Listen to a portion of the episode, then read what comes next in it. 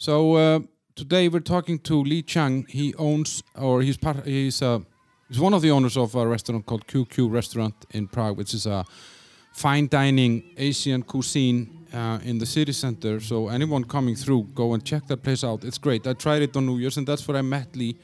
And they're in in the Michelin Guide. Uh, you don't get there without being good and great food. Uh, he's born in, in Denver, Colorado. He's, his parents emigrated for Taiwan from Taiwan to, to the U.S.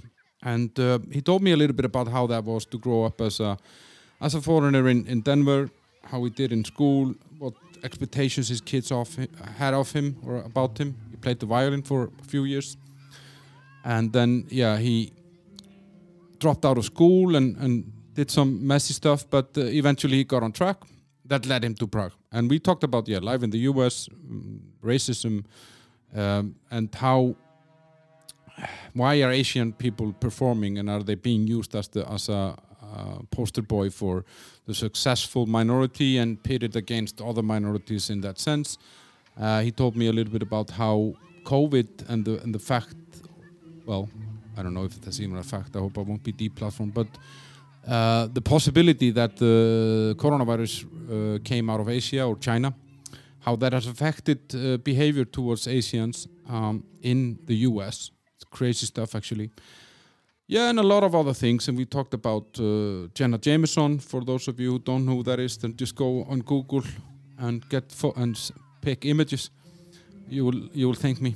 Um, and uh, yeah, I think that's kind of yeah. We went all over the place. He told me how he got into gastro and, and, and what it is that he likes about it and so on. And bits and pieces here and there. Enjoy it, guys. And then the sponsors. That's uh, Alfred Jobs, Alfred.cz, Alfred Jobs in the App Store. Uh, Apple Apple Store and, and this iOS and what's it called Google Play. And there you can set up a job boards where you can get your favorite job sent to you and you can apply with one click. You only need to sign up once. You don't have to fill in endless forms to apply for different jobs. And you can browse anonymously so nobody knows you're there. Alfred never sells access to their database. So even if you have a job which you hate or you hate your colleague or your salary or your boss or whatever, you can be searching without them knowing it and you can leave on a short notice and leave them sad and sorry. And then the old Bar on Seifertova 21 in Žižkov, close to the main train station and, and Churchill Square in Vinohrady in Žižkov. So if you're traveling through Prague, uh, that, that's the place you should go for breakfast. Uh, perfect oatmeal skyr from an organic farm, um, Icelandic recipe, amazing toppings, no nasty ingredients, no white sugar, no flour, nothing like that. All, all the healthy, healthy alternatives and uh, available for takeaway. Uh, you can eat inside also, but it's a small space. You know, don't expect to be dining there for two three hours. It's a it's a quick grab and go or a delivery from Bolt or Wolt, and open on the weekdays uh, from Monday to Thursday from 8 to 3, and on Fridays to 1:30, and Saturdays to 1:30. Check it out, guys. Bye.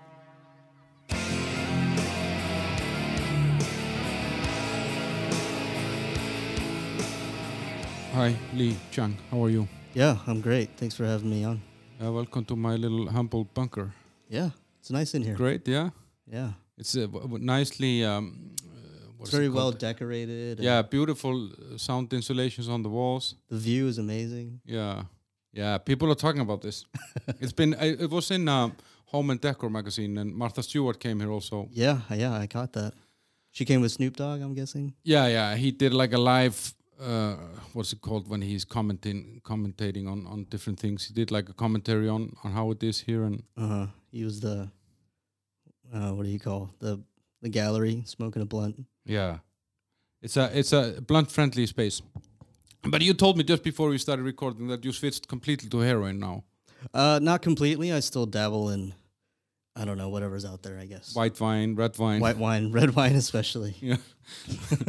but no, anyway, we, we didn't come here to talk talk about the heroin. But uh, so you're a chef, Yes, a restaurant owner. Mm-hmm. Yeah. So I'm the chef and co-owner of um, QQ Asian Kitchen. Mm. Um, it's in Prague too. We've been open since uh, 2017, Mm. and um, going strong. Real happy. But you you moved to a new location, right? Yeah, You- so we used to be closer. We were still in Prague too, close to like Palacké Náměstí. Oh, it's right in the city center, basically. Yeah, and then we moved to like I guess closer to the city center, which is great. We were we're in a really nice location now, um, inside of the Mosaic House, Mm. Uh, right in that.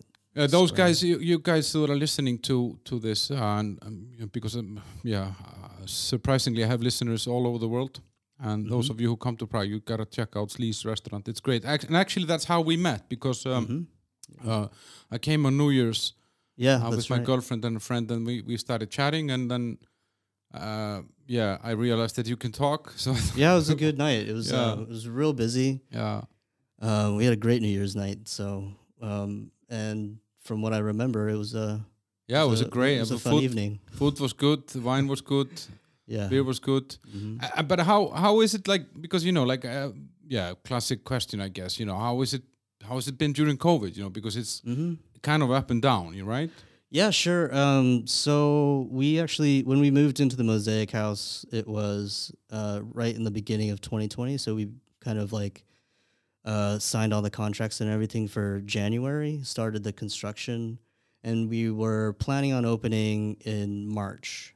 And we had basically completed our construction and had one day of business, and uh, and then we got shut down from everything. No. So it was pretty pretty awesome. I don't know if the timing was good or bad or what, but like Mm. Um, it gave us an opportunity to refine while we were closed. So um, and take some time to really work on details. Mhm. So it, it wasn't so rushed, but it was also, you know, we we felt like it was a complete disaster at the time because Mm. try to open up a new place after Yeah, investing a bunch of money on the interior and things like that. So but uh, how how? But, but then you know, because this is you know, say like March 2020. You know, like uh, that's early days, and since then it's Mhm. kind of been. You know, sometimes there are lockdowns, or sometimes it's closed. Sometimes you can do this. Sometimes, you, and it's very confusing. I mean, like Yeah. here they go back and forth with the rules, so you don't know. And what I feel, I don't know. I mean, I'm I'm not an expert in in gastro, but I could imagine that people just don't want to even bother going out. Do, do you know what I mean? If you sometimes you need to show your pass, sometimes you need to wear a mask, sometimes Uh-huh. you, you know what I mean. Mhm, mhm. It confuses people, right? Yeah, it's um and it's tough because uh gastronomy, restaurants and um pubs are kind of the first to have to deal with most of these um restrictions and rules and stuff like that. So it's just, it's difficult. Mm. But I guess we just try to stay up to date, figure out what we're supposed to be doing and Mm. Try to follow the rules. Yeah.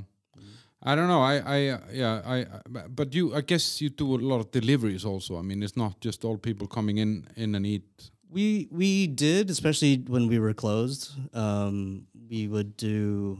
Uh, we work with Wolt. Um, we had Uber Eats for like two days, and then they were also they went out of business here in Prague.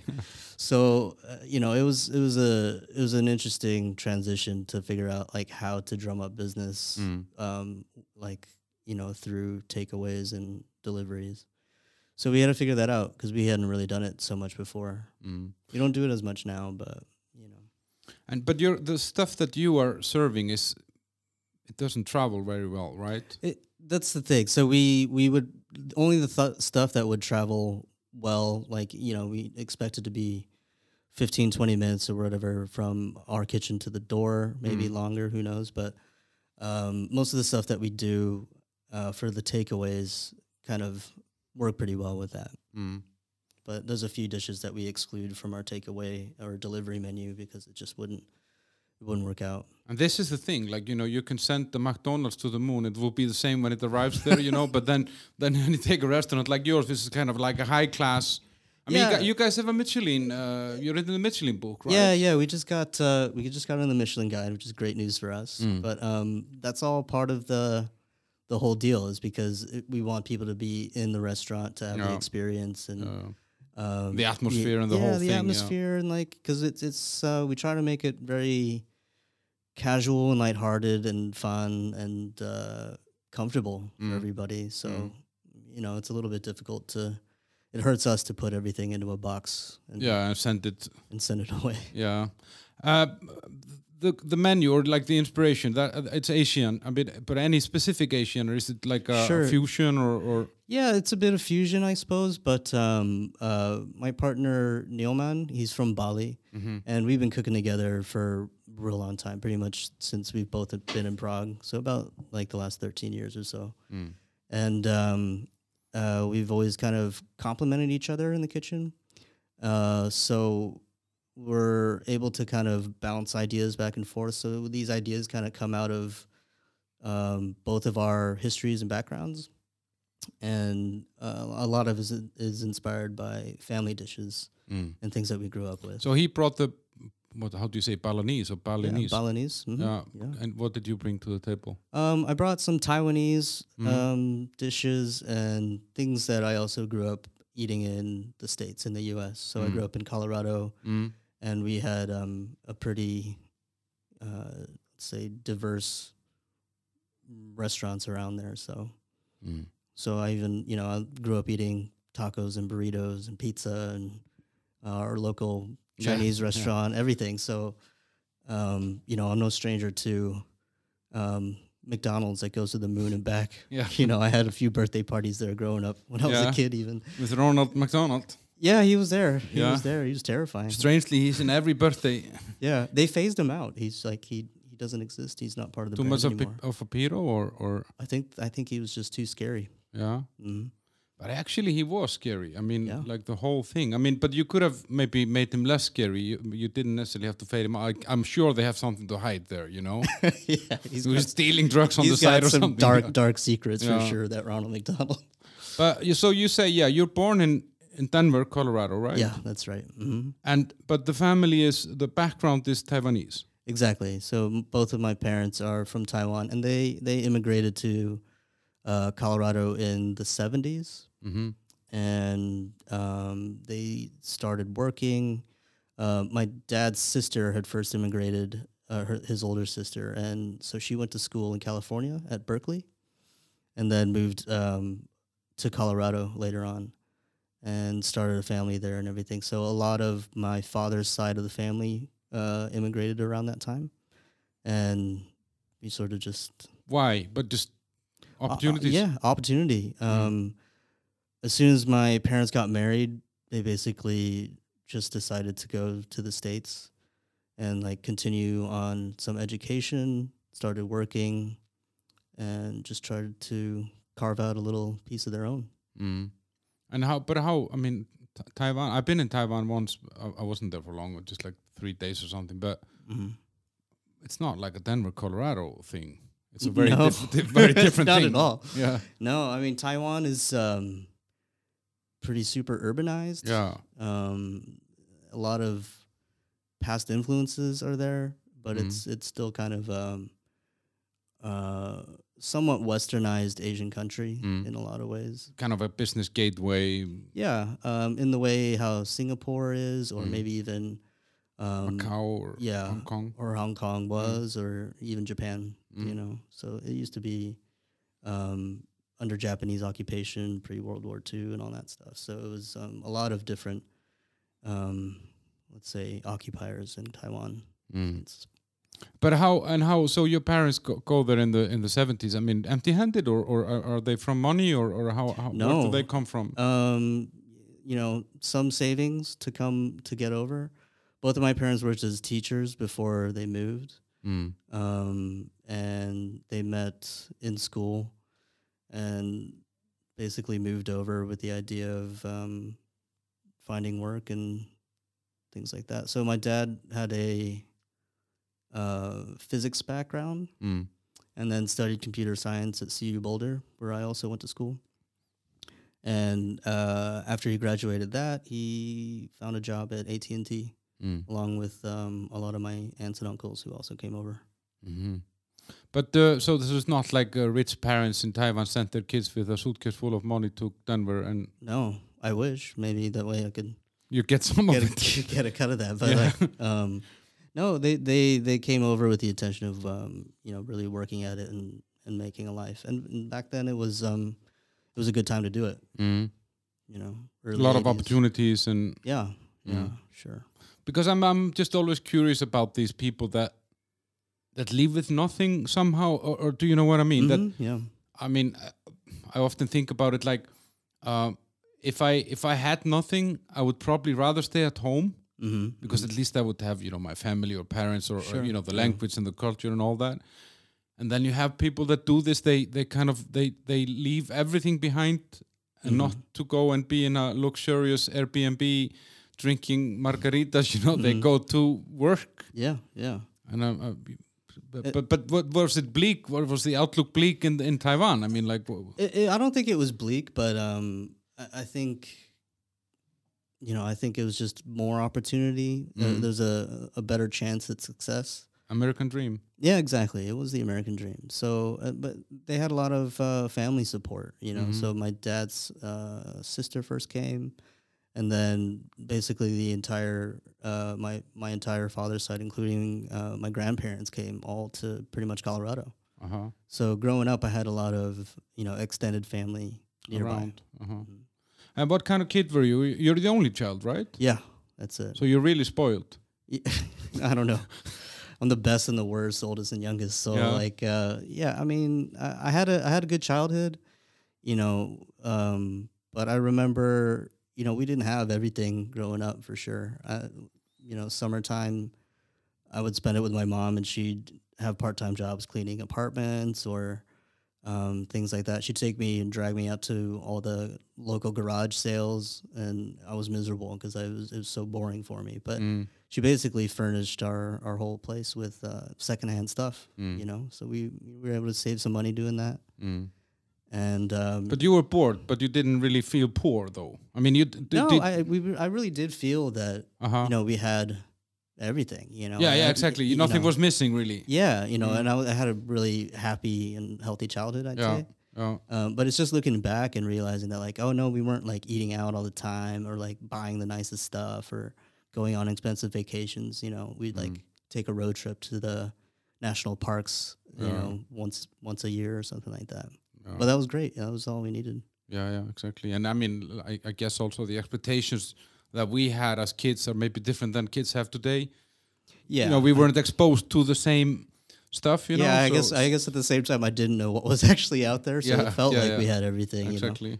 But uh, you know, it was um, it was it was a really happy childhood. Mm. It was like um, my parents bought a house in uh, Broomfield, Colorado, and it was like a, a very uh, up and coming sort of city. It was like suburban Mm. uh, area, and that's where we bought a house. So actually, my parents got a house, and my dad's sister got a house right next door. So Mhm. And they had kids as well. So you yeah, had, so I had a uh-huh, couple cousins living uh, next door. So that's where. uh-huh. Um, And how? But how is it like? Uh, because I mean, Asian immigration in the U.S. isn't. It's nothing new. I mean, we're, but was there a lot of Asians in the in the area there, or, or So yeah, in Broomfield there was none when I was growing up. Like You were the only one? well, Yeah, between me and my cousin, uh-huh. uh, the entire neighborhood, it was us. And then you know, a few years later down the road, there would be other families moving in and stuff like that. Uh-huh. But um, in in grade school, when I first went to school, it was. Uh, I, I didn't realize it was just I was pretty much the only Asian kid. hmm But how and how did that feel? I mean, did you even pay, or did you pay attention to it, or it was hard to realize, I guess, you know, later on, maybe when you get um, teased or something like that at school, then you realize, like, oh, okay, I guess I'm a bit different than uh, Mhm. some of these kids that are here. It was, I mean, predominantly white. mm. Um, so, uh, yeah, I mean, I remember one of my best friends now, even to this day, he we met in the local uh, fast food place, a Wendy's, and he's just like pointing at me because I, you know, I was a different kid. hmm But then, like, you know, our parents introduced us, and then we ended up being in some of the same classes together. So that's, uh, and you're still friends today? yeah, yeah. He actually came to Prague years ago. Uh huh.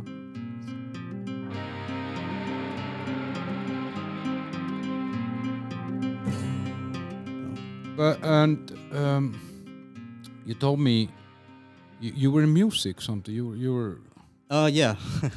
so, um, growing up, I was um, put in violin classes. put put in. put in exactly. I wasn't. It wasn't like, hey, do you want to play the violin? for Yeah, it gets me 13 all the girls. Yeah, that, that's what gets you girls. Put me in the violin school. yeah, it was actually like girl repellent at the time. So, um, but um, uh, and I, I I I really resented it at the time, you know, because it was like forced to um, practice every day. You know, like thirty minutes. Turn the timer on. Like you're gonna practice this violin for at least thirty minutes today. So and then we uh, With every- like an egg boiler timer or something like, like an egg timer. Uh-huh. So it's just like you just wait for that thing to ding, and then like, okay, now I could go play with my friends or whatever. But, um, but for thirty minutes, you know, my parents had to put up with me screeching on this violin, and it was But was it for years or I mean, yeah, it was from uh, from uh, when I was about five, Mm. and right up until I finished high school, so like 17, 18. Mhm. But um, uh, now I'm really happy that I had that background. I don't play anymore. I probably stopped playing since I was about 18. Mm. Um, but I uh, picked up a few other instruments as well. guitar or something? Yeah, or- some other stringed instruments, guitar, some of the mandolin. Try to try to learn the banjo. Why why did they want want you to play violin? What's the was there an ambition that you became a musician or just was it just to get rid of you for half an hour a day? You know, it. At times, it felt like it. They're like, "Oh, you're you're." That's what it was. Like you're gonna be a famous concert violinist someday. Mm. I was like, "Well, I don't, I don't know if I could." I don't- I don't know if I can do that. you know and i was i was decent but like um you know just uh by comparison to some of the best out there i could already tell that it was just like there's no way i could Mm. compete you know against some of these people but it was it was it was a good experience looking back on it but at the time it was i was miserable Yeah, I remember there was a kid on my street that that that um, yeah, I had a feeling that he was forced to to to play violin and he he suffered. We made him suffer on the street as well, you know, because when we saw him with the violin bag, you know, that that Yeah. then we went after yeah him, you know. You don't want to be with a violin bag. no you don't No. i'd leave mine at school all the time just Yeah. like oh i forgot it can't practice today sorry mom I, I, I, I once traveled with a guitar bag. hmm That's uh, that's great. yeah that's a that's a different game Yeah, I, w- That's I why I picked up the guitar and Yeah. put the violin down for a little while. I was like, yeah, I don't know. This is it's just not working. yeah, if there's any parents out there that, that are considering torturing their kids with a violin, then at least let them carry the violin and a guitar bag. yeah. Or get a piano. Yeah. You know, no one's gonna haul a piano around. That's what my cousin got to do. But uh, yeah, I had. But is that an Asian thing? Like, you know, that the kids study some or have it- something or it, it is um, uh, predominantly like, um, especially in, in Taiwanese families. Like Mhm. we there was, we were we belonged in like this. Um, it was like the Taiwanese Association in Colorado. Mm. and um, so it was kind of a, a bit of a network of, of Taiwanese Americans that are like either recently immigrated and you know so I grew up with a lot of um, Taiwanese kids in the area who had kind of the same similar experiences so I think that was kind of the reason also that a lot of us were put in it so it's like well you know the Shays down in Denver Mm. their daughter is um, a concert pianist at Yeah. 10 years old playing concerts so it, and like, it becomes a little bit of a competition. kind of and and just sort of like a maybe a standard Mm. um but yeah it's just all it's really common though Is it r- racist when I say Asi- is it an Asian thing and I don't see Thai- say Taiwanese? Well i mean i guess we uh, we want to differentiate because i don't know what parts of asia we're talking about necessarily Mm. it could be Yeah, yeah. like but i don't know if because it's a vietnamese thing you yeah, know. it could be Kyrgyzstan. You know, it's Yeah. that's Asia. You know. all the kyrgyzstani kids at home Yeah. uh you know they they didn't play violin or piano they were all um they were all drummers Yeah, they So were drinking. cooler. They they eat horse meat and drink horse milk. So Yeah. that's what they do. They were much cooler than us, though. Yeah, I, I, um, uh, and that's the thing actually with Asia is that it's such a humongous area, Mhm. and it covers such diverse, much more diverse cultures than I think we kind of think of when we think Asia. Because Sure. when we think Asia, we think you know China, Japan, Taiwan, Mhm, Thailand, mhm. Vietnam. But actually, you know, you got Kazakhstan, you have, you know, Kyrgyzstan, Tajikistan, Sure. and all this. This is all Asia, and this is totally this is a whole different ballgame, you know. Yeah, of course. Uh, so it's a it's an interesting thing. Anyway, so um, sports, school. Yeah. Well, I was um uh, in high school, I was a high performer. Let's Mm. say, did a lot of um, activities and things like that. Um, try to involve myself as much as possible in in different activities as possible. So, yeah, I mean, I was in student government, the newspaper, um, the orchestra, obviously. Um, Sounds really like you were um, like a good kid. Like a I was a nerd. I was a total nerd. uh huh. Um, I didn't want to say it.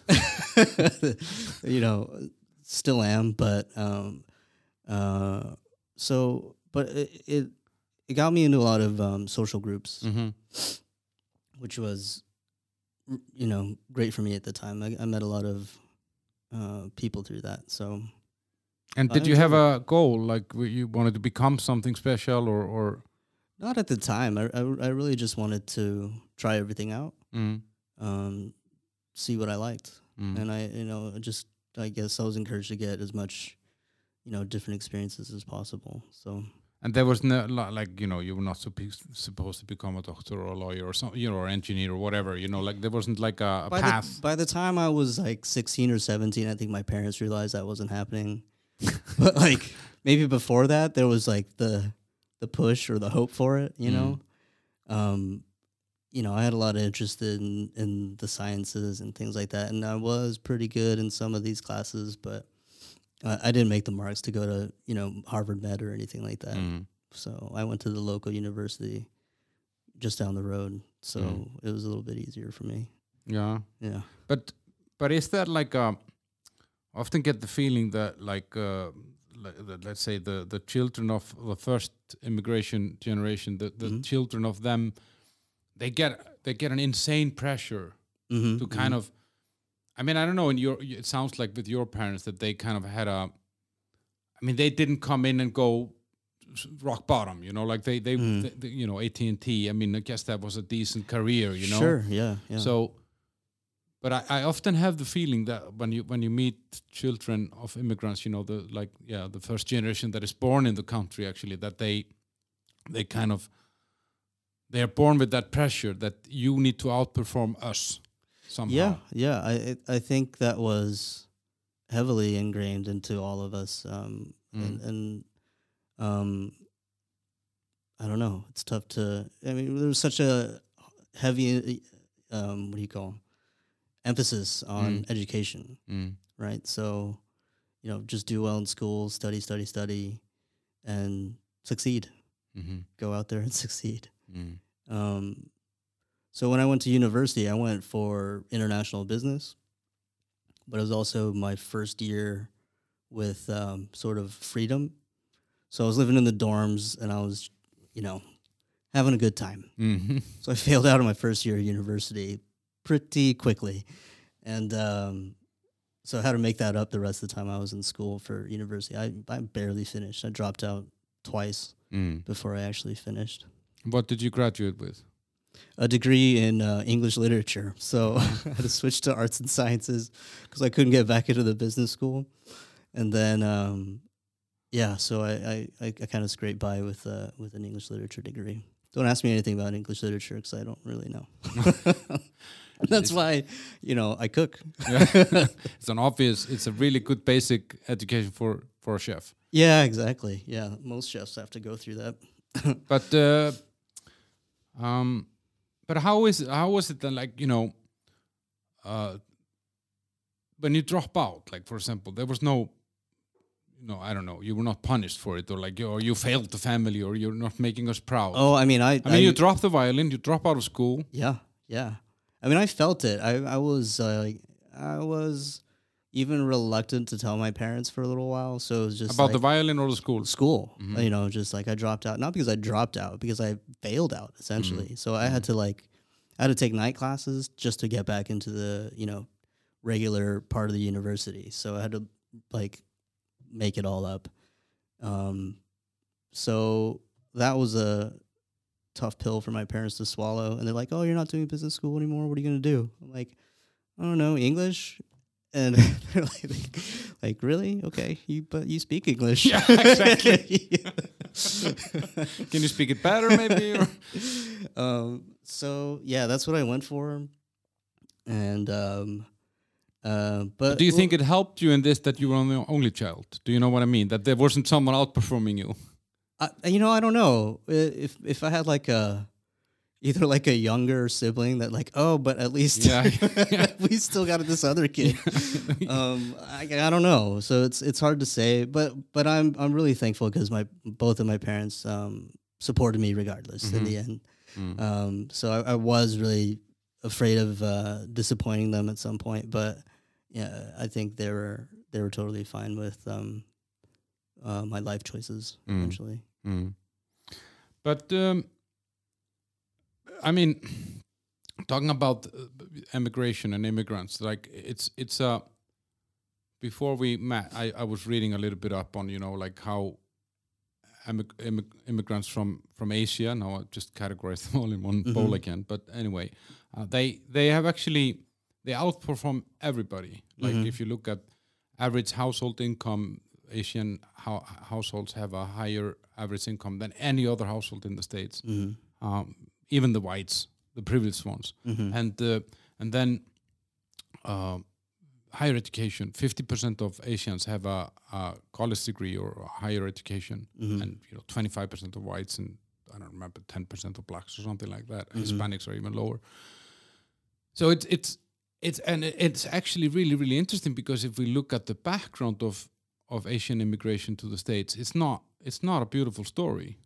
No, historically, no. It's horrible actually yeah, and yeah. like much more horrible than I realized because, you know, they yeah they they said as you told me, they, in the storybooks they said you know they built the railroads, but no, they were they were slaves. yeah. Well, a lot of people died, Mm. you know, doing it, and it was um, backbreaking, grueling work, and um, you know, it was it was made to be an opportunity for um, Chinese immigrants back in like the late 1800s to come and um, help build a country. So um, there was the allure of that, but you know, as soon as they got to the U.S., it wasn't like a integration or anything. It was No. like you know, keep to your own and just do the work and um, And there are some, I mean, and there are uh, in in history there are some atrocities. I mean, like there there was a, I don't remember what they called it, the California massacre or San Francisco massacre or something like that, the, Mhm. where where they killed Asians mhm, in I don't know 1900. There's the the biggest ever lynching mhm, is when I don't know who, but somebody was lynching Asian people. mhm. Um, it was um, it was the Yellow Peril. mm. That's what it was called back in the day. So what, it, what what does that like? it, it was just kind of the the general sentiment that um, you know Asians were you know foreign you know outsiders, barbaric people that would eat dogs and rats and whatever, Mm. um, and and that was you know they were taking jobs away from the average American, and it was uh, a way to put um, these immigrants on the outside Mm. and you know discrimination and racism ensues after that Mm. And then, well, in the after after Pearl Harbor, I mean, then they they built those camps. I mean, they put Asian people in camps. yeah the, Nin- Nineteen, what is that? 40, i mean uh, i don't Four. yeah i guess since the 40 44. since the 40s it must have started um, Yeah. i think as soon as japan basically entered the war Yeah. um, japanese internment camps started to pop up and that even happened in colorado from what i understand so a lot Mhm. of um, you know hardworking japanese farmers who owned the land they just got um, locked up sometimes even on their own land just because they set up a camp Mhm. so i don't know that's pretty dark yeah. But is this something that you learn about in school? There, I mean, like, did you? you know it's touched on you know especially in like a high school history class it's not really um you know maybe you spend half a day on it or something like that i don't really remember Mm. speaking too much about it especially like asian american history it's just Mm. not taught That's interesting because I mean, you've had immigration from Asia, as you said, too, from late 1800s, mm-hmm. and a lot of people, and from a lot of different countries. You know, like yeah, China, Japan, Philippines, sure yeah e- everywhere basically. mm-hmm. yeah i mean there were it started you know uh, from what i understand i'm not a i'm not historically No, accurate you're all of English this, English literature. Yeah. not a history history major. Even if I was, I wouldn't still wouldn't remember. But um, you know, from what I understand, it was um, the Chinese were allowed Mm. to come to work on the railroads, and then um, uh, some. Then there was the Exclusion Act. I think that was in the 1800s or 1880s or something like that. Um, and then after that, uh, Japanese and Koreans were able to come, um, and they would sort of fill the gaps um, that the the Chinese no longer were able to come. And then later, even after that, there was also stoppage from there, and I think um, Filipinos would jump in, and then you know gradually uh, different groups would come, different um, uh, people would fill in these gaps. But it was um, and always into the low low end of the yeah, market. it You- wasn't. you know what it I mean? like yeah, it was Mm. always going to be labor jobs and um, things like that. But it's it's really interesting to to to to then think about why you know what what is it that that then makes the the descendants of of some of those people hmm some of the most successful people in the U.S. hmm you know, but financially, education. But what I don't know. Is there a cultural thing? Is there something you know? I think it's partially cultural, uh, like um, especially also in the era that my parents came, like in the in the eighties, let's Mm. say. Um, you know, economy's doing well. They they put a heavy heavy influence on getting an education and higher education. s- You Mm. know, um, and that's what led to success. That's what it was. It was you finish school, get a degree, get a master's degree, get a good job, then you buy a house, and you get a family, and that's and it worked. Mm. You know, if you worked in, um, But why doesn't it work for everybody? Why doesn't it work for the Latino immigrant? uh, I mean, I I assume that it could, but I don't know if there's as much of a em- uh, emphasis on education or Mm. something like that. Um, but also, some of these families came from educated backgrounds in their home country. Yeah, yeah. I read that al- actually also that that Mhm. that, that that what what a, lo- a lot of immigrants that came to the states from from Asian countries they were they actually came from higher up Mm-hmm. back home Mm-hmm. Mm-hmm. and and therefore maybe with a different mindset and, and a little bit better support and better better let's say base Sure. Uh, well, even both of my parents, they, um, pretty much all of their siblings, uh, everyone has minimum a college degree, mm-hmm. but their parents didn't. Mm-hmm. You know, it was um, my father's side of the family was pretty poor, but that's why they put a heavy influence on education. They're Mhm. they're just like you got got to go to school, then Mm. you can get a job and do whatever you want. Mm. So I think it was even the previous generation had had that ingrained and Mm. um, just to learn your books and Mm. succeed yeah. Um, but how did like so when you, when you were growing up and and, and um, did you feel somehow wa- was it somehow different for you? I don't know. Did you feel more push from your parents than your friends had from their parents? You know, do you, I don't know. Did you somehow see this around you that okay, we are we are there is more expectation here or or Uh, in- in some ways, yeah. Mm. Um, most of the, for one thing, most of the people that my parents would were friends with were in that Taiwanese association. So it was more like other Taiwanese families.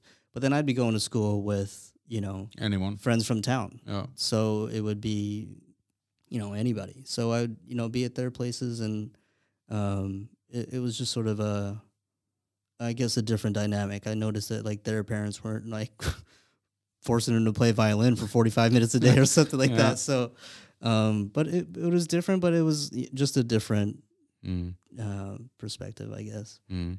um so i guess i i kind of saw different parts of it and um try to embrace the best parts of everything i guess Mm. Yeah, because I, I don't know. I, I I I noticed this also in Iceland. I mean, we we didn't have a lot of foreigners coming there, um, but uh, those who came, I always felt that their parents were more strict than my parents. hmm It was always like they had to do their homework. They, uh, it's, I, I almost got the feeling that the parents were thinking we gotta keep our nose clean. We gotta, you know, we gotta stay out of trouble.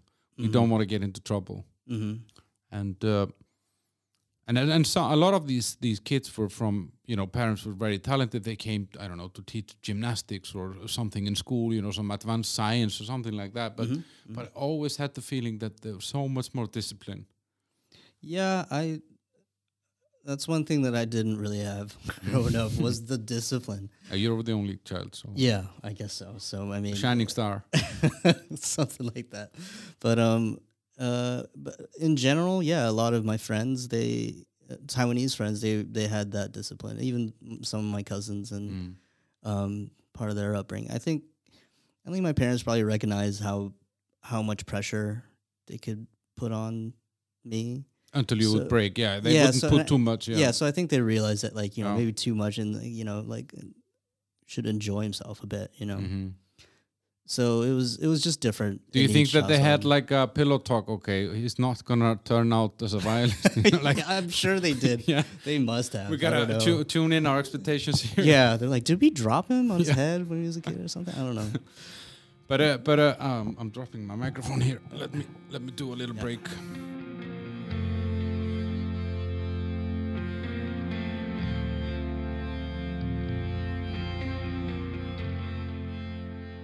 Okay, so we're back now after I fixed my microphone. Um, so Lee, it sounds like you know, like um, I mean, you you had a pretty cool time growing up, right? Mm, I mean, and, and Largely positive experiences. mm. You know. And how is Denver? I mean, is is Denver and Colorado uh, th- these are these very mixed race places, or I mean, how how how is Uh, it? They yeah, I'd say so. Um, especially today. Mm. Um, uh, as far as I know, the majority of um, the Asian population uh, are in the West. hmm So California, obviously, um, and right up and through uh, the Midwest is where just about fifty percent um, of Why, all. why why is that? Why do you think that is? Uh, I'm not sure exactly. I think it's just where where started a going lot or- settled. Oh. You know, um, like you would think places like New York would have more, but it's it's definitely Mhm. It's definitely California, right? So there's you know San Francisco that's got a huge Asian population, um, but it's all spotted all over the all over the Midwest, Mhm. even the South. You Mm. know, And now, like you know, like if I, you know, listening to you describing,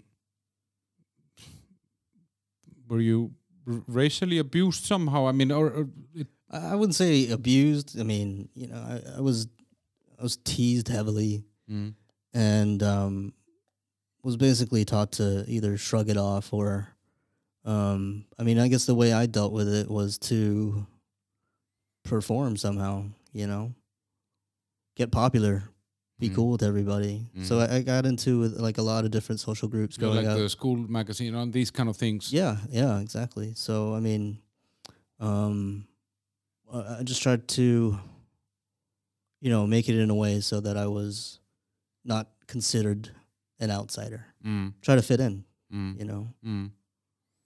But, but uh, like, but in no way did it affect your opportunity somehow, or or or what, or like, school wise or work wise or anything like that. Or Uh, how how how does that work? I mean, or is it You are you an outsider to the extent that they would keep you away from getting something? Or are you just an outsider in a way that okay, it's hard for you to make friends, or, or I don't know, you know? Yeah, I mean, um, I guess later in life you realize maybe it's um, I don't know, hard to say. Uh, you're treated as an outsider when it comes to certain things. Let's say, Mhm. you know, you're you know you're allowed this and that, but um, there's there's some kind of line that you're not allowed to cross somehow if you succeed in a certain way or whatever. I'm trying to think of an example and I can't. Yeah, because I mean, but, uh, but, but as, as as some of those facts that I looked up, you know, like the income and the education. I mean, that for for me, it looks like people of of Asian background are fucking smashing it Mhm, mhm, through the roof. You know, like they are just outperforming everybody else. mhm. and and I'm I, and then on the same time I you know you hear Asian hate stop Asian hate you, you and you and you and I read the history and I see okay shit people have actually been treated like shit you know like Yeah, sure. uh, I mean at some point through throughout history everybody was treated that shit somewhere you know like Yeah. uh, that that's just that seems to be some sort of a carousel that goes around Mm-hmm. and now it's a western empire that treats everyone like shit and after a thousand years will be someone treating us like shit Mm-hmm. uh, but um, I don't know. I mean, if and and what you just said, how did you react? You didn't give up. You didn't go whining about it, right? You just kept on going. Yeah, I mean that's th- that was the only way that we were taught to do. You know. By the parents, then, or or Sure, yeah. It's just like, oh well, like you're having a tough time, but like just hit the books and Mm. you know it'll be okay in the future. hit the violin, hit the final hit the fucking violin. man. no, no. But what do you think about this? Like, because I mean, especially now, there's a lot of dialogue about racism in mm-hmm, general, and, mm-hmm. and and and and and we were chatting here a little bit before we started recording, and and for me, like. Um, most important thing is to create equal opportunity then people just have to kind of perform you know or, or mm-hmm. you know take care of themselves and um and we can never remove that um Mhm. necessity to to actually do something to get something. I, I think then we are not humans anymore. Mhm. Um, how does it look in your eyes? I mean, now now also you have the luxury of kind of having moved away. Yeah, for sure. Um, uh, that's that's one thing I like about um, the Czech Republic is that um, largely you can do. People don't really get in your business here, and and and don't um, uh, necessarily attack you for any Mm. you know non reasons or anything like that. Um, just in recent, let's say recent years, there there's just been an uptick in all of these um, Asian hate crimes in the U.S. Early, you know, they're more publicized, Mm. and it's um, it's hard to see. Wha- how is that? What's an Asian hate crime? I mean, what what what typifies that, or you know what I mean? What's the Sure. Well, it's um, uh, you know, elderly Asians are being targeted by whoever. It could be Mm. anybody, but you know they're getting spat on, pushed on the ground, um, told to go back to their country, and all this. And it's what prompted this? it it could be this, you know, Corona. Mm. Um, it's it was blamed on China, and then so anyone who looks remotely Chinese is going to be taking hate for it somehow. Mm. And um, you know, if, if someone's going to be calling it the China flu, the Kung flu, Mm. then it's it's it's basically allowing for this kind of mindset to happen. So Yeah. So so you think think it's got worse? Sure, yeah. I mean, just recently, the some woman just got shoved into uh, in New York City. Mm. She just got shoved into the subway line. Yeah, I saw I saw You know? something about that. and um, so the, I, you know, I don't, whether that was racially motivated, I don't know, but um, when in Atlanta there was a shooting, Mm. and there were like, you know, th- they were targeting uh, massage parlors. Mhm. They killed, uh, I don't know, six Korean women or something like that. I can't remember Mm. but um, you know when when the headlines first came out, it, the, it was like the guy was having a real bad day. Mhm. Was like, really? That's- it was, it's just awful. It's like Mhm. okay, it's not not really a Mm. you know targeted attack. But the, it, but so the so it wouldn't be like that that it's jealousy or, or, or, or I mean it's it's not like oh they are so successful those idiots they're taking all our money it's it's not like that I I don't know. Mm. You know, to be honest, it, but you never felt something like this personally, no. I Mm. mean, I, I- I've never been. you didn't see accused that in in Denver I mean it's but Denver is like a redneck state right Uh, I mean, there's parts of the state uh, that are mm. Denver and the area. is- It's pretty John pretty Denver. modern. John Denver John Denver. That's Yeah. right. That's right. so but but this was not something that you would see there in in in your kind of near neighborhoods or or areas Um, I- it I'm I'm sure it existed. mm. You know, I just didn't see it so often. maybe because I led a sheltered life, but um, you know, I knew it was definitely there. Mm. But we also what, what is different now is that um, this incident that you mentioned about the woman and the train, hmm 15, 20 years ago, we would never have heard about it. This is true. I mean, So- even there's the there's um uh Vincent Chin. Mm. I don't know if you read about him, but he was um it was I believe in Detroit Mm. back in '82 or something, and um he was just beaten to death, like baseball bats or something, uh, by two white guys, and they were screaming like, you know, it's because of guys like you that we're losing all of our jobs, this and that. Mm. Beat him to death. Uh, the judge gave them probation and like a three thousand dollar fine. They're Mm. still out. They're still alive. free. Yeah, Yeah. and it's um, uh, that's horrible. You Mhm. know, and that's not something that's commonly known. Mm. You know, that was um, that was a We would all know George it. We- Floyd yeah, incident, Yeah, you we would have known that today oh yeah, if if because of media and social media and all Sure, that. I mean, yeah. the virality of everything. hmm But but sometimes I don't know. I mean, I, I sometimes have a feeling that that we kind of slap a race race label on it hmm because it's it sells in some way. Like it Mhm. it's it's um um yeah I don't know I'm I- it's easy for me to say it you know like I I I don't get I I don't know. I don't get racially abused. I just get like this traditional xenophobia and and and something like that. And hmm so I, I you know it's hard for me to judge you know do you know what I mean? Like I haven't lived that life so I I don't know exactly how it is. But but I, I don't know. I just get, get this feel because if I look at like yeah if I look a, a lot of the the kind of financial or how do you say success statistics point to a direction that th- there are opportunities for those who want hmm and uh, and the system and now now I think we're talking yeah primarily maybe the the US the system allows you if you if you work hard you know like you, know the American dream is still there somehow Mhm, right mhm. Yeah, I think, um, but th- that's the um, uh, we were mentioning it earlier. Like, uh, there's the the idea of the model minority, Mhm. right? So Mhm. um, Asians kind of fit in in that way. So that's how they're kind of accepted. They're the insiders because they perform well. They keep their head down. They don't, uh, let's say, commit crimes all the time or something. Um, but that's also uh, part of the reason. Let's say immigrants from, um, let's say Latin America, um, who are probably, depending on where they are, maybe more targeted for uh, by law enforcement for whatever reason. Mhm. So i i- it's it's hard to Mhm. really put a pin on it. Mm. I, I think um, you know Asian Americans probably share in some kind of advantage when it comes to some of these systems, but what Um, advantage would that be I mean what what do you think I mean just that they let's say allowed to get an education or Mm. or a higher education. Mm.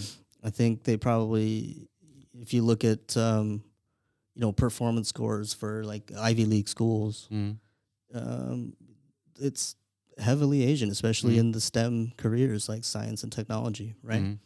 Um, but and English literature in English literature, yeah, I didn't exactly get a scholarship for that, but um, but yeah, I mean it's um, But do you think they're being favored then because they I don't know because they are easier to deal with? There is going to be less trouble whatever. I, I, do you know what I mean? Or, or- yeah, I I don't know. I don't think it's Mhm. that necessarily. Um, I, I don't know. no, You neither, know. neither do I. But I had an answer. yeah, but we we had like yeah we you know America is just off off of having probably uh, yeah the most controversial president ever hmm uh, and uh, uh, Agent Orange. hmm Um, he he. Uh, do you think that he has amplified this? Do you know what I mean? Like this, and, and the whole dialogue got worse, or, or did he speak to some radical part that? Yeah, I think he um um I think exploited it probably in in in his own way, right? I Mhm. mean, he's very polarizing. when he speaks and um, his beliefs and his rhetoric and everything. So it was, I don't know, it was hard to watch for Mhm. sure. I'd Mhm. never watched, I never really followed much American politics. And then when he came into office, I was like glued Mm. to what was going on because it was just, it was insane. I could Mm. not believe what was going on. But um, he, I think he definitely really polarized everything Mm. and so it was either one or the other. And it's hard to tread the middle ground anymore. But uh, some people would say that that already started without him, or you, you Mhm. know what I mean? Yeah, that it's kind of was because I think we have a lot of contributing factors here, like you know, social media, echo Yeah, chambers, and yeah, all, all all this division somehow. That's why I'm saying he kind of, you know, maybe didn't create it, but he He definitely it, exploited. yeah. You know, he just found that and was able to, um, you know, really put it to his own use, Mm. and it worked. You know, Mm. probably still is working. Mm. So it's um, They're still talking about him. I mean, th- th- Yeah. that's the that's the interesting thing. He's we are. yeah, and, and and you know, if you look at a political speech in the U.S., you know, that Mhm. whether it's in Congress or Senate or, or or the president or the vice president or the press minister of the or press person of the White House, they're still talking about Trump Mm-hmm, and previous administration. Previous when I was doing business, I've been doing business since I was like 23 years old. I learned it very very quickly. You have three months to blame the previous guys. After that. You, uh, so you just have to use the first three months really, really well, mm, to kind of swipe everything under the rug and say, okay, that, that, that's on them, and uh, and then you then you kind of have to then you run out of excuses. And I've and I've, I've I find it really really fascinating mm, that he's still such a big character. And I know, of course, there are, you know, we have this sixth of January Mm. resurrection, which in my mind was just a circus, you know, like because it's not like these guys could have ever seized power over the country, you know. sure, yeah. I mean, they but the fact that it happened is yeah, yeah, they- insane. yeah, I- but I but, but we had believe the same actually happen in Iceland. They they they, Mm-hmm. they went into the parliament yeah. uh, during the financial crisis, and we just called it a riot. Mm-hmm, But this is called like a resurrection or like seizing power. yeah, yeah, yeah. They- these guys had no backup. They didn't have the police, the military, anyone to back them up. Mm-hmm. So they were just clowns. yeah, being sure. clowns. Yeah, And uh, but maybe because of that whole thing, and obviously, I think the Democrats are using that event to kind of Mm-hmm. amplify the need for uh, whatever to Mhm. keep Trump away. So that's why he kind of stays in. You, you know what I mean? And and Mhm. you know, and he likes the attention also. I mean, Oh yeah, but it's, if you go know, this, to the solarium this much, then you have to be in the I spotlight. don't think you know? it's a solarium. I think it's just a some kind of spray on stuff. yeah. I don't know. I'm no expert, but um, yeah, I, I think um, What about his hair? What, what do you think of his hair? Do you think it's real? I think it's um, I don't know. I It's think just, it, it's just an amazing. yeah, I just it's impressive how it can be done. I, I don't know why you didn't just get rid of it. I think uh, But why does this country keep? I mean, because the whole, if if you look at the the, let's say the the a lot of the topics that kind of control the the narrative, Mhm. they are very much you know I don't know like trans rights, uh, LGBTQ, uh, mhm, mhm, yeah LGBTQ plus, and mhm. all of these things and and immigration and uh, let's all be friends and fart some unicorn farts and stuff like that. So it's it's a lot of soft issues. Let's say you know what I mean, like Mhm, mhm. more equality, more this, more that, and and then you just vote like a hundred year old guy, and then he he he took over from a seventy nine year old guy. You know what I mean? Mhm. It's it's crazy. Yeah, it's um, I don't know, kind of disappointing. Yeah. The, I mean, it's it just doesn't seem like that much of a step forward, if it is at all. You know, it just seems like a sidestep or whatever. So it's not really any sort of progress. I think uh, in And I don't feel that these people are because on one hand, because I'm a white middle-aged man, and I that's kind of the worst species left on earth, and I'm happy to bear that cross. I have no problem with that. Okay. I, I absolutely, I'm, I wear it with pride. Mm. But Not too much pride, though. yo, uh, n- not that kind of pride, but but some pride. Yeah. Um, and and then I think, okay, so why the fuck should someone vote someone like me to change a society to become, I don't know, more gay friendly? Take that as an example. Why? Why the fuck? I'm not the poster boy for that, but Mm. but in America, we just keep voting those old farts. You know, you had a chance Yeah. even to vote a woman. You know, Well, Uh, okay, there she was, was a um, witch. Well, this um this last election, there was it was exciting because there was a gay guy, Mm, there was Andrew Yang, an Asian guy, and Mm. then um you know several women. mm, So for once, it was at least on the you know for the on the Democratic ticket. mm. Um, and then yeah, what ended up happening was we got the great grandfather, the oldest whitest guy we could Yeah, find, yeah. and it was like okay, all right, so you know, I guess it takes these steps, but I mean, at least Mm, uh, at least the you know the other candidates were um, something interesting. You know what I mean? mm. Is there never any discussion in in in um, in let's say I don't know in Asian communities in the U.S. to get reparations for how Asians were treated? Uh, no, I don't think. Mm. I'm sure maybe somewhere, um, but it's it's more about um, not being marginalized and being part of the conversation when it comes to um, any sort of like racial inequality. Mm, Um, so I think good representation should show that. Um, but you know there there is like you know room for improvement. Let's say. mm. Um, But where was where were where, were people? Where were Asian people on on, Black Lives Matters and, and, and those kind of things? I mean, Mhm. where where where where would you? I mean, how does that look to you? Like the, those riots, you know? yeah. Well, um, I, I think. Um, would you call them riots? Uh, sure. Yeah. I mean, there were. Riots? Yeah. I mean, Yeah. I guess by definition, but I mean, uh, I, I think I wish that um, um, I feel like blacks and Asians in America have been sort of pitted against each other in a lot of ways, Mhm. and it'd be great if there was more solidarity.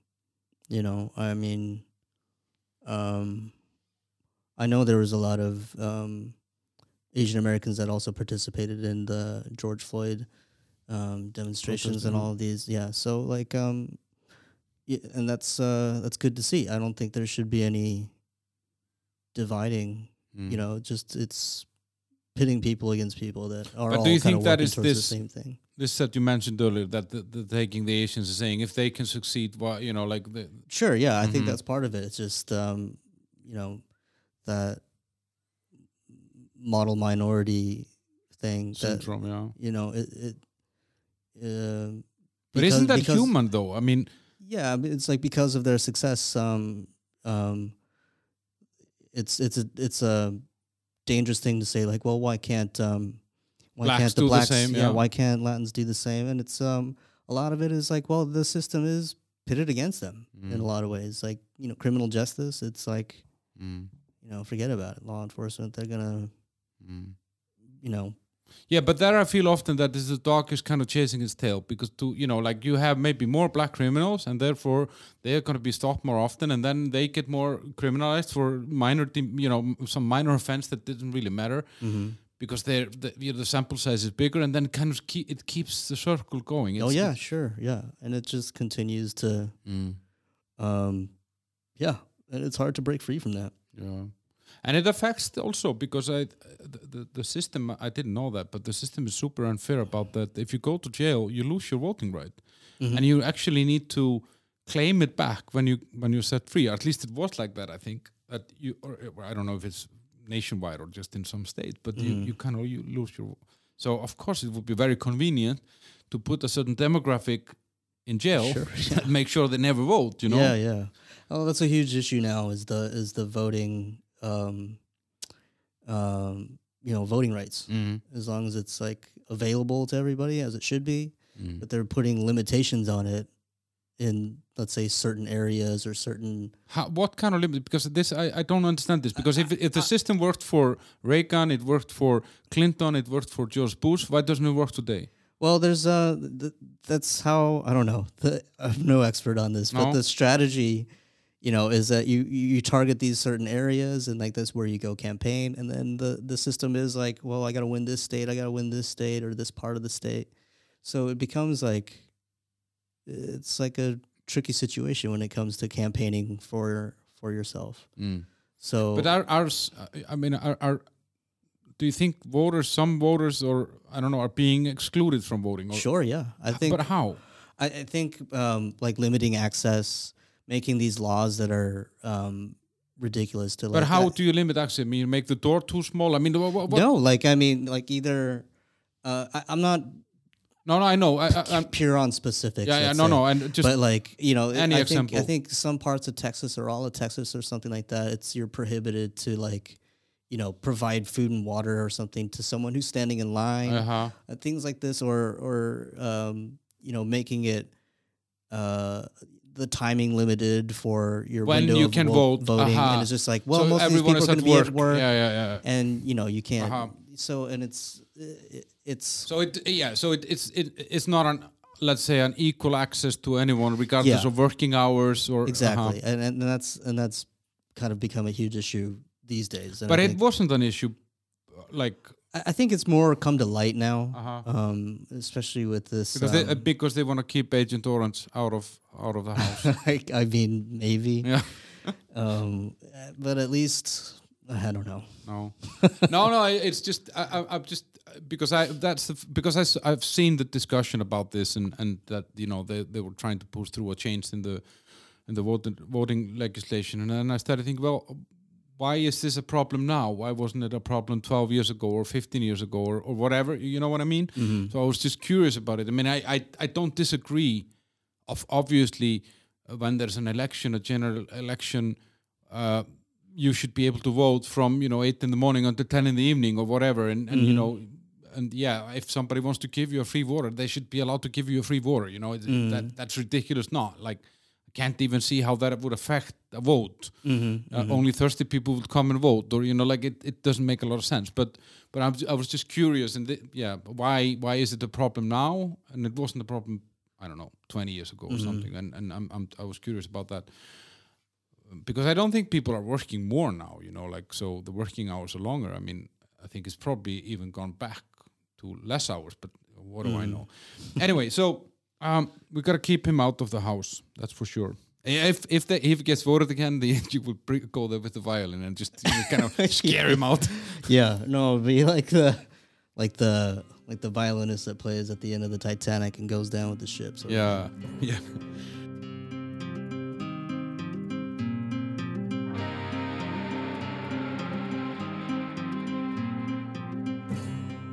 So, okay, gastro. What, you know, how did you end up in that? Was there like a, a secret dream, or you know, not really. Uh, I you were cooking at home, or or not. I, I did, yeah.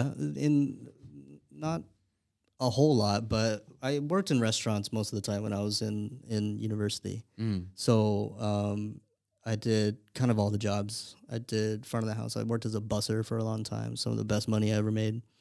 And then um, started working in the kitchen. And one of my first uh, jobs in the kitchen was as a sushi apprentice. hmm So there's a sushi restaurant um, in Boulder, and um, I started. Uh, they signed me up, so it was great. That was just chopping up cucumbers, making some rice, and then uh, mixing the wasabi, which is definitely the shitty job for the kitchen. So wait, you make the wasabi there? Yeah. Oh, uh, it, it's um, it's mostly the um, it's not the real wasabi where you grind out the roots. Uh huh. that stuff's really expensive. Um, but like you're most of the time they're using uh, powdered wasabi. Uh huh. So you mix it with water. And one of the things that you do to haze the new guy is you're like you got to use hot water, Uh huh. and you and you're doing like five kilos of this stuff at a time. You got to mix it with your hands, and you pour in this hot water, and it just like like mustard gas the entire kitchen. It just like everyone starts like, you know, your eyes water up and stuff like that. So, yeah, it's kind of a mean trick. They didn't do it to me. I was uh, smart enough to not do it, but um, yeah, I've seen it happen. Have you ever eaten a, a bunch of wasabi, like, and then I mean like a, a, a like not just like a normal sushi portion, but like a bunch in one go? um, I've I've been dared to do like you know a Mm. pretty heavy bite, but And you didn't get diarrhea? no, maybe I didn't eat enough. How much do I got to eat? Yeah, that's a, there was a guy working with me, and we dared him for 300 euros to to eat like a, I don't know, it was like a proper bowl. and and it was like 20 minutes later, he went, went to the toilet and he, Wow, that's some fast acting. Stuff. yeah, he, and he he felt really really bad, and he said he just he could just feel it travel through the body. Oh god, that sounds awful. Uh, was crazy. Ugh. Uh, and but he got his money and and he and he donated it to charity. Actually, I, I would never have done that. I would just have taken the fucking money. You know? Your ass is flaming, you know, and and yeah, uh, spend that money. I mean, you earned it. yeah, um, yeah. Oh, okay. So you're in a you, you go into sushi restaurant. Yeah, that's what. Uh, so I spent a lot of time in the sushi restaurant, um, and then um started traveling, Mm. and just used my kind of kitchen background or restaurant background to find work everywhere I went. in the states or or Um, abroad. So um, I spent uh, a lot of time in New Zealand. uh huh Um, uh, well, about a year or so there, just like working in odd jobs in restaurants, and it was a lot of fun. But I lot, I got a lot of experience in. I don't know. I did. I, I baked for a place, so it was like your hours are from three a.m. till three p.m. kind of thing. So that was fun. Mm. Um, I was doing like short order breakfast cooking and um, worked in like a like an ale house for a little while. uh huh. So you did bits and pieces everywhere. Yeah, yeah. So it was, it was a really great experience Mm. to to just try out different kitchens and stuff. Some of them were awful, but Mm. like, um, and then uh, and then when I came to Prague, I worked for a few different places here. Mm. Even worked with uh, Bad Jeff, which was a lot of fun. He just um, it was when we were looking for a location for QQ, Mm. and um, so it was really fun to do some barbecue, cook some burgers, and Mm. smoke some wings, that kind of stuff. Yeah, but uh, Jeff Cohen, Bad Jeff, he was on my podcast. I don't remember like 20, 30 episodes ago. So Yeah, guys, check that out. He, he's a cool guy as well. He has some very, very interesting stories about when his mom found out that he stole all her drugs, how how she taught him not to stop doing drugs, but how to do them properly. um, very, very interesting guy. Uh, but but I mean, was it like a? Did you feel some passion in it during Uh, this yeah, oh, time? yeah, Or, yeah, absolutely. Um, and what is it? Is it the the food or the? um, customers A or the lot of bus? it is is caring about the food. When I when I was doing the sushi, um, I was really fortunate because I came in, and they only hired one spot, so everyone in the kitchen was above me. So I was able to learn from everybody. Mhm. So I learned. I just I Uh, wait, so, so you had seven bosses and you you were the yeah. only I was I was like yeah. I was like the you know, runner. I was the rookie, Yeah. you know. So, um, and that's what I did. So I cut like cases on cases of uh, cucumbers every day, Mm. and I did that for like I don't know seven straight months before I even started touching fish. You know, and it was just like And that's the, that's how they treat sushi. I mean, sushi Yeah, is sure. treated. It's a serious business. oh, absolutely, yeah. Mm. So and and the place I was at, um, it was a little bit less formal, um, but it was Japanese guys that were over me, so they were obviously wanting to train me. But if I was in Tokyo doing this or something like that, I'd be like, you know, five years in before I actually started doing anything with fish. Mhm. Um, but um, so I got to learn really fast, and once I started getting decent at it, I really loved it. It was uh, like the really caring about the work and like focusing on something, and then uh, working on the sushi bar, you get to serve it directly and, and talk to customers, and it was it was a lot of fun. Mhm. Um, and then and started really caring about cooking during that time. I was Mhm. like researching a lot of stuff all the time and just like really found that I really cared about it. Mm. So um started trying different things in the kitchen and just love it. Mm. And and and how did you end up here? I mean, in Prague. What what, what you know? What and how? Um so I mentioned that friend of mine Mm. uh, growing up. Uh, he he moved out here in like I want to say 2000 or something. Mm. And back in the day, he opened a bar, and when he opened that bar, I came to help him out, Mm. and uh, met a ton of people. And then I was here for about six months, and then went back to the states to finish school. And then uh, when I started traveling again, I uh, wanted to come back through Prague just to catch up with some people. Mm. And as soon as I did, everyone basically like offered me a place to stay or a job or everything. So I was like, ah, let's uh, give it a chance. Also gave it a chance, and that was uh, that was like 12, 13 years ago. hmm So that wasn't really a plan. I mean, it was just kind of Oh. random. Yeah, yeah. I mean, I was um when I was traveling, it was like you know, backpack and Mm. see where it takes me. But did you wanna? I mean, was there something wrong with living in Boulder or Denver or you know being in Colorado? I mean, No, uh, I mean, I living in Boulder for long enough, you definitely want to get out of there. It's this uh, it's a small. it's a weird kind Uh-huh. of bubble.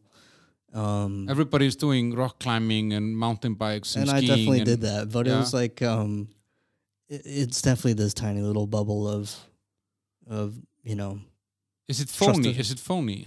It starts to feel that way Yeah. if you're long if you're there long Because enough. if you if you look at it just on social media, and because you know I'm into running and stuff, so I kind of come across Boulder very often as a place, Yeah, yeah, yeah. and I, I often get this feeling that it's a little bit too perfect. They're hiding something. Oh yeah, and there's like some like weird. I don't know. Yeah. It's a strange place.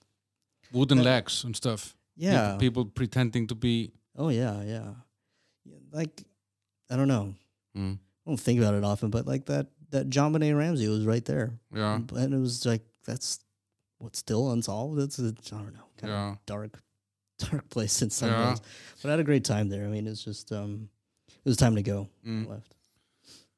Um, but um, so you kind of come not with a plan of staying here or anything like that, No, um, just and and get into gastro here right away, or, or or- yeah, pretty much. Uh-huh. Um, uh, Neilman and I basically moved here around the same time. I think he was in like um, Opava before he came here, but uh, we met here in Prague and worked in some random places, but um,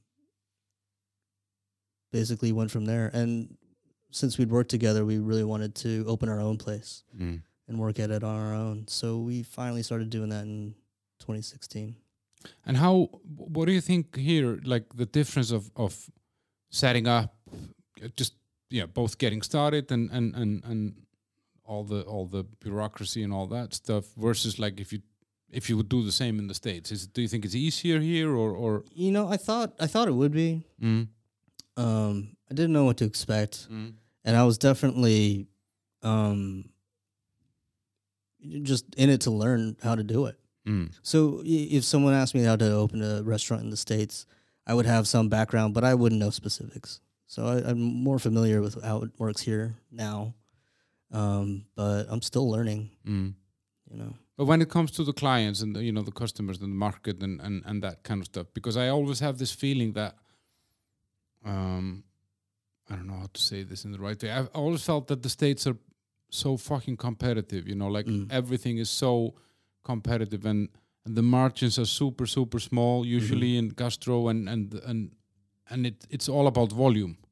It's it, I, I like Yeah, it depends on on your on the model Mm. of of each restaurant, right? So, um, yeah, so it's it's it is a fine line, and like you know, margins are thin as Mm. always. But that, but it's it's different here. I mean, uh, or or is it easier to stand out here and be a little bit different and special? I mean, I, I don't know. Uh, it's it. There's like you gotta find like a niche market a lot of the times, but that goes with anywhere, Mm. you know. So, I don't know. For us, we just do what we know how to do, and you know, I think it's very accessible. Mm. And uh, but here you're kind of just boxed in with any Asian. Like there is a big Vietnamese community here and has been here since the 70s, I yeah. think, or Mhm. 60s, 70s. That, that that like, and that was just like a plan. They, I think they brought 200,000 people or Mhm. something from Vietnam to work here. Mm-hmm, and and yeah, they stayed and they you know they have families and kids and stuff like that. yeah, I guess people just take you for one of them.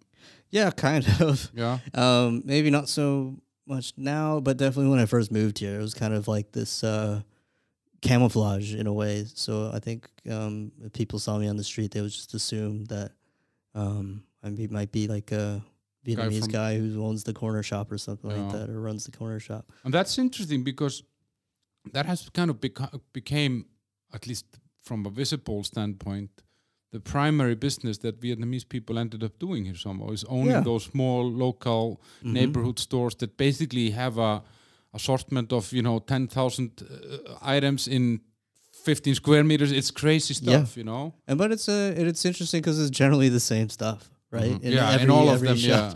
So it's kind of like it's the local kind of bodega. You Yeah. know, we we can get what you need out of there. Mm. Um, Well, why do you think that they? But, but, but just, I'm wondering, why did I- they I'm end up in that? I'm not sure exactly. I I think it it must have to do with something about um, the networking Mm. that was set up, and then there's um there's the Sapa market Yeah, down in Prague Four. So I think that uh, uh, that's kind of like a central hub yeah. for a lot Pushes of out products to all these locations. Sure, yeah, yeah, and that's kind of like um, Mm. you know central distribution for a lot of these small Mm. shops. And I guess also this is if you want to be your own boss somehow, or you know you want to Mhm. do something for yourself. Probably, I don't know, starting a small corner store Mhm. With limited rent, and you can do all the work yourself. Mhm. It's it's probably an easier startup than a lot of other startups. You know? Sure, yeah, definitely. I mean, I think um, it, it's also a good way to maybe start a family. I know Yeah. it's like it's um, um, I noticed that in you know two or three of the shops that are around my neighborhood, Mm. they live in the there, shop. yeah, yeah, You know, and then like the kid's been running the cash register since he Yeah. was like five, eight years old or something. He's like, I don't know. Yeah. And I'm like buying booze from this like eight year old kid behind the counter. I'm like, okay, have a nice day. I want to get condoms. yeah, exactly. uh, but but that's actually that's an interesting thing because that's like an that's like an immigration in in the same way as your parents came Sure. to Denver, and then Mhm. we see that here. And what we're seeing here now, and we were talking before we started recording, is that a lot of the the children and grandchildren of those who came here are actually starting really cool businesses. Yeah, they're doing extremely well. And it's Yeah. great to see. So there's this like kind of new, young, fresh generation of um, um, of these like uh, immigrant first generation kids Mm. who probably worked hard in school and then they speak perfect Czech, Vietnamese, and even English Mm. when I meet them. It's amazing. Mm. Um, so there are these like young professionals that have their own businesses or or are working on something. So it's it's really cool to see. Yeah, it's know? just it's interesting. I just didn't realize it until you said this earlier. um, When yeah, that it it's almost like immigration gives a kick. Mhm. Do you know what I mean? It, it it's almost like it kind of regenerates some sort of a desire or power or energy, Mhm. Mhm. and and out of that need, you know, this need to do something to create something because you, no one is going to take care of you. Sure. And I think Czech Republic in some way is is many ways similar to the US in the sense that if you come here, you're not coming here to get unemployment benefits because there are Mhm. none. You know, like Yeah. they, they they're so shitty that you wouldn't be able to live from them. Mhm. So you come here because you're gonna carve out your own future, yeah. and and the same. That's the American dream. You know, you you have hmm the opportunity to create for yourself, and yeah, I don't know. I mean, I, I read this uh, study once about. Uh, Swedish people that emigrated to the northern part of the U.S. and and then they they they took it by the the names, the last names, hmm and and so the descendants of the first Swedish immigrants, ninety five percent of them had a university degree, Oh wow. and they were in the top five percent of income in where they lived, hmm all of them, Wow. and you know it's so it's so obvious that you know these are people that came from nothing. Mhm. became empty-handed, you know. And it, it's yeah, it's fascinating how it it turns on something in us to do something, you know, Yeah, yeah. to do that English English literature degree. Yeah. you know, My parents were so proud of. they moved all the way from Taiwan. yeah, yeah, exactly. They immigrated to the states, and then I like fucked off to Europe. and Yeah. they're like, okay, that's great. But you don't miss the states. Uh, I mean, I do. Uh, I miss my parents, and Mm. like, uh, it's nice being back.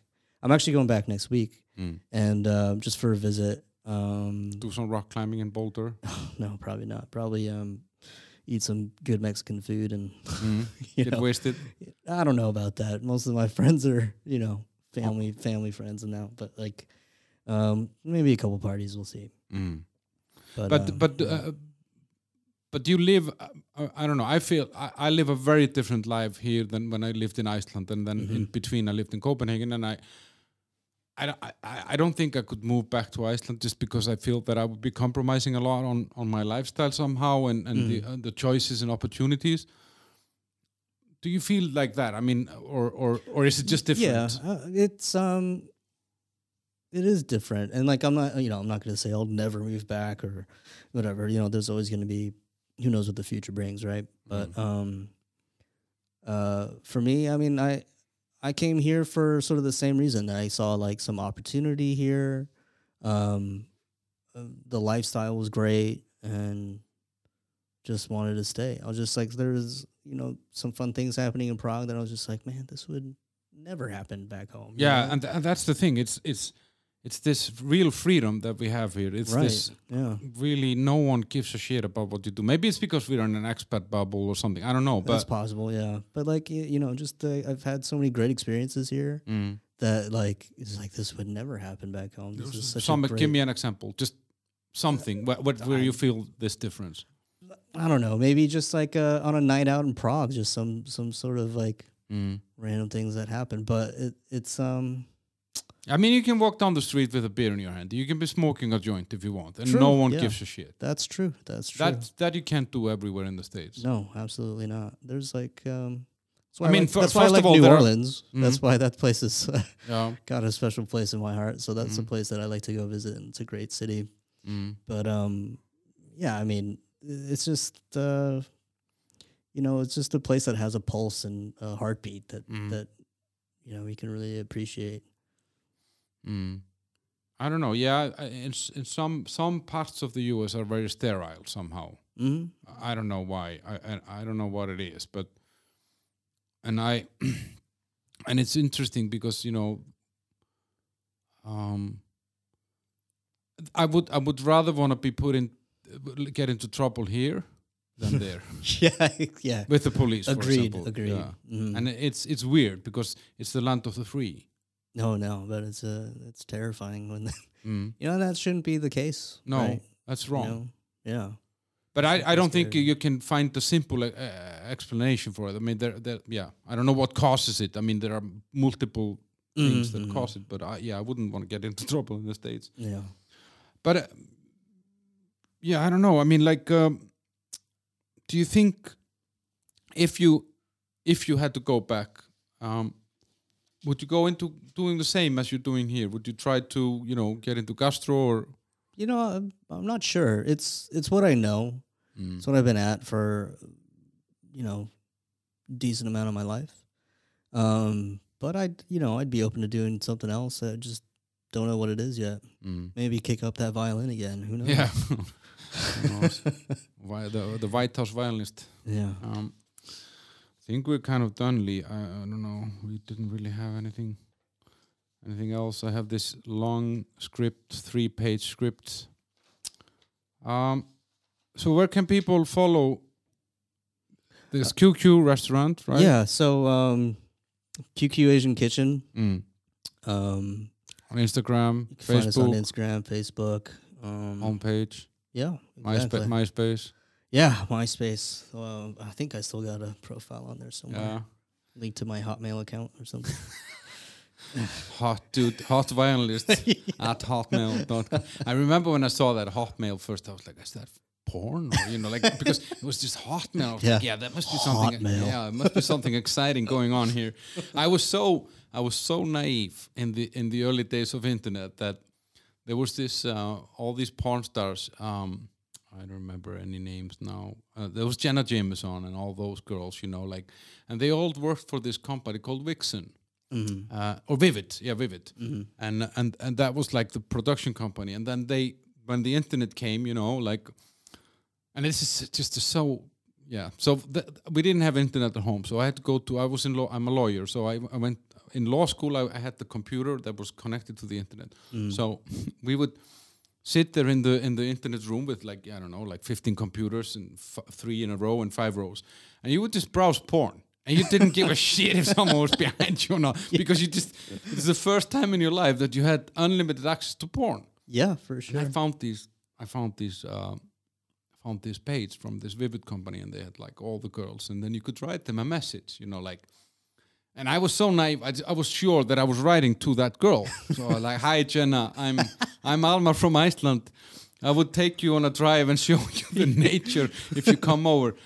Let me know when you wanna come." And and everything was about this. So like, and then yeah, then when I saw Hotmail, I was like, "Wow, that must be like something. You know, there must be some. I don't know. They attach a tit to every photo or something. you know, like or every email." but I don't know. It didn't turn out like that. Yeah. But it so was, how was that drive with Jenna Jameson?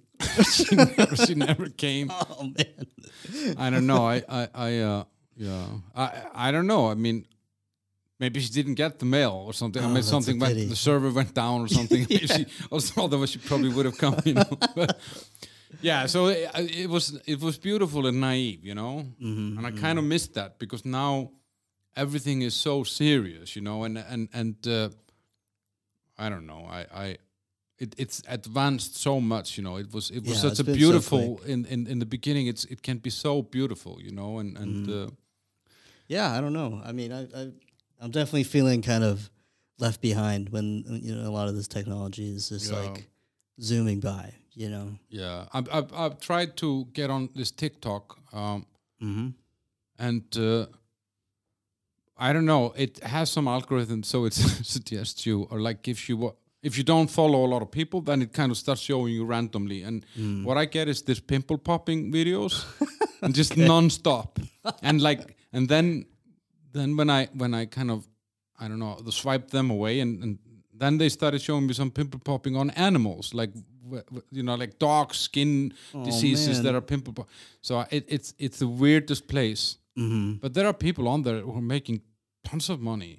Yeah, and some of the content I admit is like pretty cool. Yeah, yeah. I mean, yeah, yeah. There are, and You and- know, and, a lot of it's like pretty garbage, but like yeah. but you um, got to put a lot of work into it. I mean, Oh, it's yeah. not like a Yeah, walk in the yeah. park and you're just phoning yourself at home and everybody likes it. That Uh-huh. that those days are gone. That's what me and Jenna. You know, that's yeah. when me and Jenna like, were hanging out. early days of YouTube and Yeah. stuff. Yeah. But um, yeah, Here's a video, and yeah. everybody loved it. Yeah, it's really come a long way, and like I, I don't know. I know it's um it's such a great tool to use, you know, for a business and stuff like that. I just don't get it, Mm. you know. So um, you know, I'm working on that kind of stuff, but it's Yeah, but people, I will, I will put the, I will put your restaurant, all the, all the, all the um, links to your restaurant in in the episode description, so it will be available Yeah, on, on, know, my Facebook page and, and and on Spotify and all that stuff. Yeah, I think guys, um, thanks for listening and follow the show, uh, recommend it and play it at the funeral if you like. And uh, Lee, thanks for coming, thanks for spending time with me. What are you gonna go and do now? Are you gonna go go and work or, or Um, no, I think um, I might Just pop by home. the restaurant actually, yeah? and then um, scream at someone in the kitchen and then just go Nah, home. nah, I don't do that anymore. Cut those cucumbers. No, no, no, I don't do that. anymore. I just go there and uh, drink a glass of wine that I've already bought, and then fuck off to home. Okay. Enjoy it. All right, thank you.